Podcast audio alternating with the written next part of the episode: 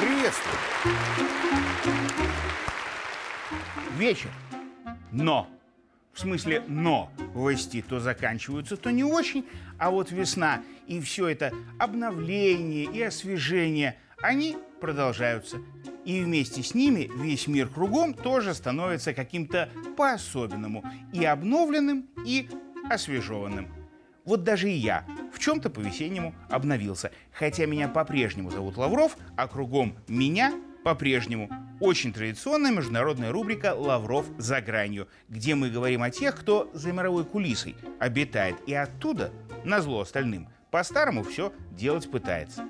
Однако, говорю же я вам, весна наступает, и по-старому будет далеко не только лишь все, и не у всех хоть что-то после этой весны еще будет.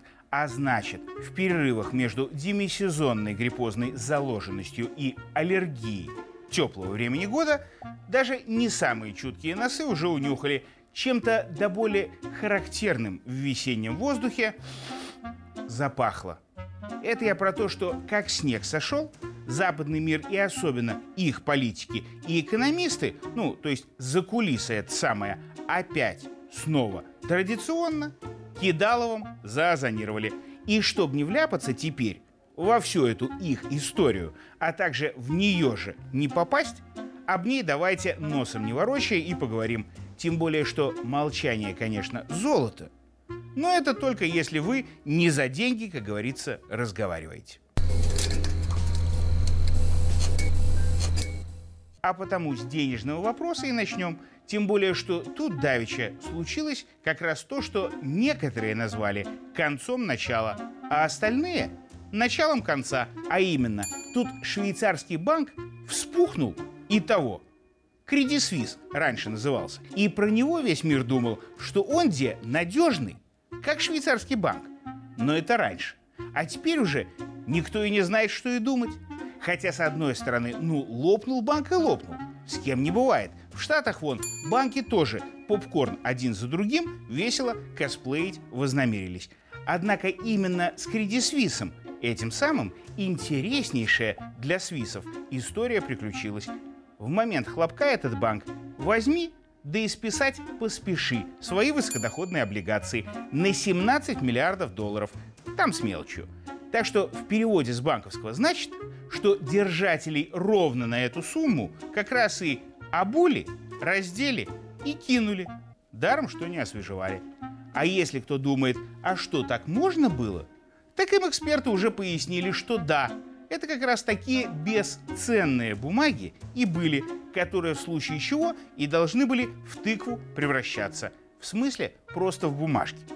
А если в следующий раз вы продолжите думать, что какие-то западные бумажки ценнее будут, так там еще и не такие фокусы заготовлены для вас и для всех. На черный день не иначе. И, кстати, про неполиткорректные черные дни. Тут на днях министр США финансов США Елен решила американцев и не только поуспокаивать. Сказала, что их экономика показывает очень хорошие результаты. Всего только одно «но» и есть. Ну, не одно, а пара. Но это же мелочи, да? Во-первых, банковские вклады всех граждан на фоне кризиса с банками страховать вовсе не планируется. А во-вторых, если Конгресс США не согласует повышение потолка госдолга, то Штаты ждет экономическая и финансовая катастрофа. И без всяких банков-банкротов, как говорится, сами справятся. А в остальном, сказала Елен, ситуация лучше и некуда. Ну или в переводе с Еленского, сейчас хорошо почти все, но если вдруг еще не обеспеченных бумажек не напечатать, то все будет плохо. И тогда спасать почти никого не будут о чем всех заранее предупреждают, и уже за это все одной ей, Елен, уже сейчас сказать спасибо должны. Вот такое кидалово, только отложенное. А вот во Франции с кидаловым решили не откладывать и не предупреждать. И без предупреждения пенсионную реформу без голосования в парламенте взяли и в статус закона пропихнули а на то, что три четверти французов были этой реформы слегка очень сильно против, Так власти с Макроном во главе на это взяли и начихали. Потому что весна, обострение, аллергия, не иначе. И теперь тех, кто против уже принятого закона бузить продолжает, а таких на парижских улицах еще ой как много, так против них газик особый полицейские используют, чтобы и они на эту ситуацию начхали вместе с властями. А все потому, заявил Макрон в интервью, что денег у Франции уже нет. А значит и пенсию французов быть не должно. Какое-то время, не меньше. А потом добавил, что он где простых французов понимает. И ему самому эту реформу проводить очень не хотелось, но Тут сразу анекдот вспоминается старорежимный. В наши ювенальные времена такое уже поди даже по ТВ и не расскажешь. Про то, как папаша порит сына разгильдяя и приговаривает, если б ты знал, как мне не хочется делать то, чем я занимаюсь. На что сынуля и спрашивает, тогда кому вы, тятя, вот этим вот всем удовольствие доставляете?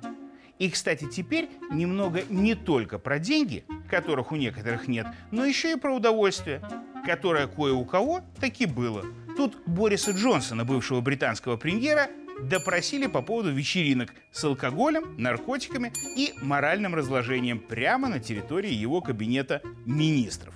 Очень уж всем было интересно, как это у него все это в его возрасте и с его стилем жизни тогда получалось.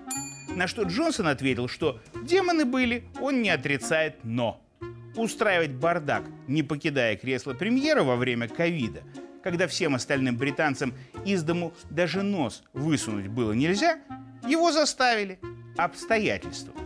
Оказывается, разгул загула был нужен, чтобы моральный дух чиновников на должный уровень противоестественно поднимать.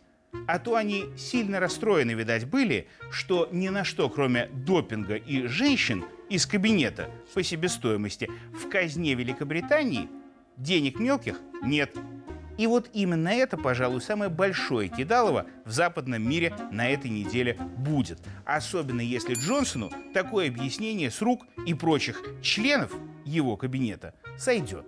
Ведь если бриты на такое купятся, дальше их можно будет на любые деньги кидать. Так что следим с выходящим за грань удивлением за ихними новостями и обсудим все в следующей нашей международной рубрике «Лавров за гранью». А пока, пока пойду гляну, нет ли где у нас за кулисой высокоморальных вечеринок. А то весна все же, барышни, сами понимаете, не только кидаловым в воздухе пахнет.